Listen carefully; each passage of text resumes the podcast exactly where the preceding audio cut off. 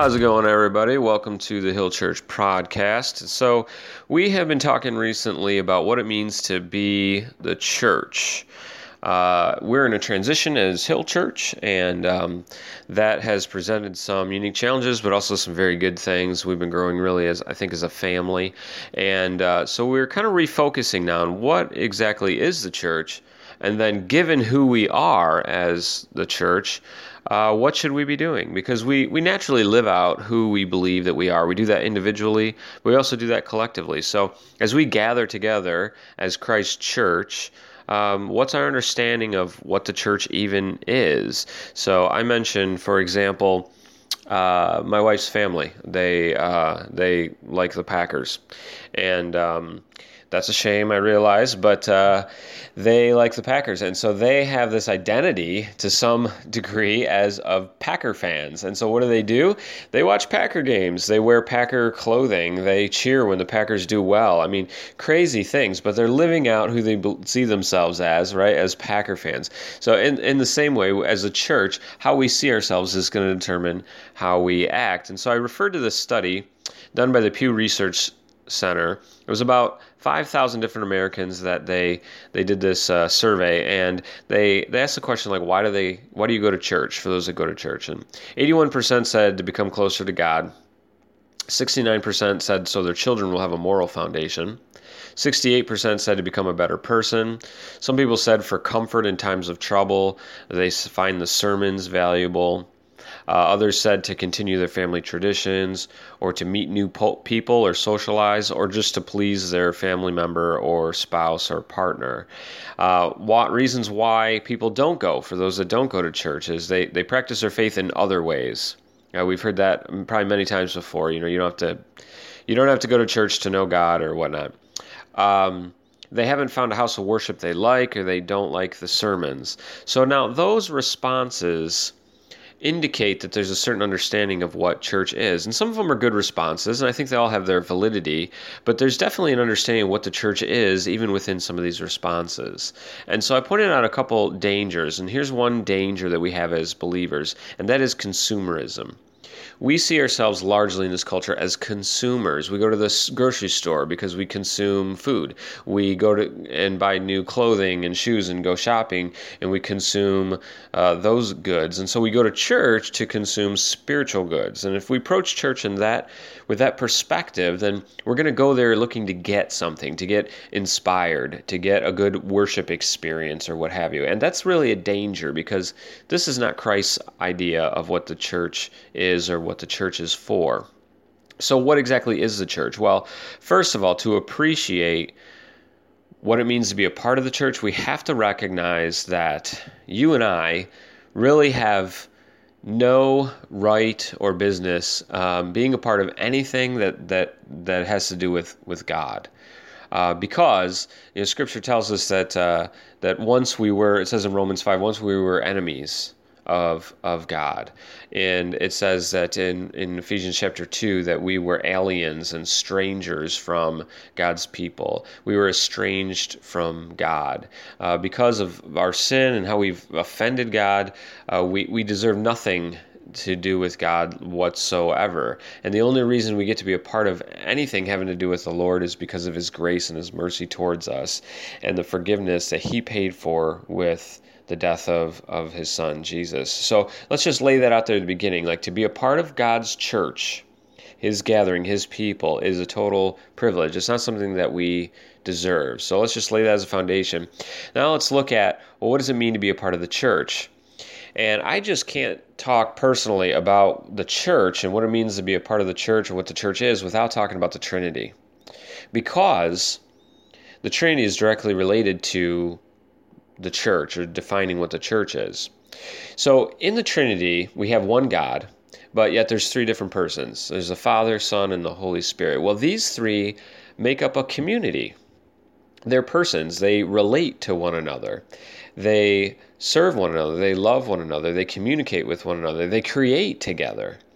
And they're a family, which is amazing because you have things like love that exist just within God himself. So it says in, in Revelation 4 8 that there's these there's this heavenly scene and there's these creatures and they're crying out to God and they're saying, Holy, holy, holy is the Lord.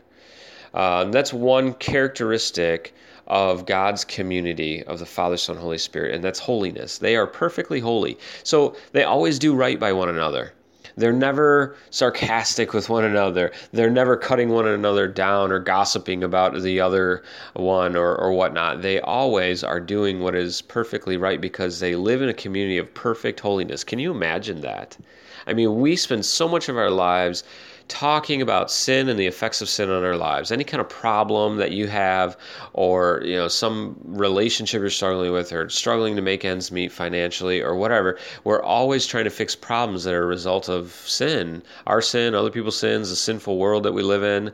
Can you imagine living in a community where there's no sin whatsoever at all? Like what do you even talk about? That's god's community. It's holy. Also it's characterized by perfect love. John said, uh, not John, Jesus said in John 15 10, he said uh, that uh, he abides in the Father's love. And so, this love that they share, it's different than a human love.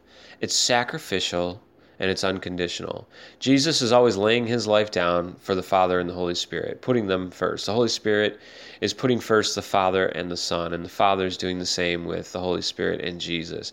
They are constantly loving each other sacrificially, putting the others first, and unconditionally. And so that kind of love is not something that we are accustomed to either. We typically love each other when the other person has something to offer us. Maybe we share something in common, like we're in the same phase of life, or we like the same TV show, or whatever. We talk about our work, you know, people that we work with. But we share something in common. There's something the other person offers us. Or uh, it's a conditional love. Uh, as long as it's convenient, we'll hang out and spend time together. Uh, as as long as you know you're not burdening me with a bunch of problems, you know those kinds of things. So we have this conditional kind of love, but that's not the love of God. His is totally unconditional. It's perfect love. They also are characterized by perfect unity. Uh, Jesus said, "I and my Father are one." If you think about it, if you have perfect holiness, in a group of persons, right? And perfect love, then the natural fruit of that is going to be perfect unity. And so we see that in the Trinity. Now here's the amazing thing is as we look through scripture, we find that God he wants us to be in on his community. Isn't that an amazing thought? Like he has this perfect community with perfect love, perfect holiness, perfect unity, and he wants us to join that. So we see it with Adam and Eve, for example. God creates Adam, he creates Eve, and it says in Genesis 3 8 that he was walking with them in the garden. Like they were experiencing God. They're taking walks together. They're experiencing community fellowship with God in a perfect world at that time. That's how God designed our relationship to be with him. But of course, we know Adam and Eve, they, they reject God, they sin, they have kids who also reject God and sin, and the whole human race is formed rebe- in rebellion against God, distorting holiness, deciding what is right for wrong for them, right and wrong for themselves, distorting love, loving only when it's convenient or conditional, and then full of disunity. And you can see that all throughout the scriptures. But God, in his passion for us to dwell with him in total holiness and in perfect love and unity, pursues us and so he raises up Abraham and creates a nation from Abraham, which is called Israel. And when they're in the wilderness, he has them set up all these tents. And then he says, All right, set one up for me. And he has them build something called a tabernacle. It's a tent. And it was in the center of the people of Israel in all of their tents. And there he, he sets up this, this tent that has. Um, it has several rooms. There's one room where there's furniture, like there's a, a, table with bread on it, and there's a lampstand, and there's some incense. And then there's an inner room called the Holy of Holies, and that's where God's presence literally would be. And that's like God's room. And it's amazing. He wanted to dwell amongst his people, but there's a problem. He's holy, and they are not. He has perfect love, and they don't. So God has provisions for these things. He sets up outside of his tabernacle altar, an altar with priests to perform sacrifices so the people could come and approach a holy God But first they do these sacrifices that would that would pay for their sin and provide some atonement for their sin so that they can approach a holy God. That's his provision for for his people to be able to be close with him, for him to dwell amongst his people with holiness to some degree. But then also he gives them his commands. And it says in Deuteronomy that we're to love the Lord our God with all our heart, soul, mind, and, and strength in Deuteronomy 6. And so uh, God, He gives these commands so that they may learn how to live and how to live in a way that is like He lives uh, with perfect love. And each command that He gives the people of Israel protects them from something protects them from sin. If they obey, then they won't fall into sin and, and they will learn to love each other well, like he loves, so that their days may be prolonged and it may go well with them, it says in Deuteronomy 6.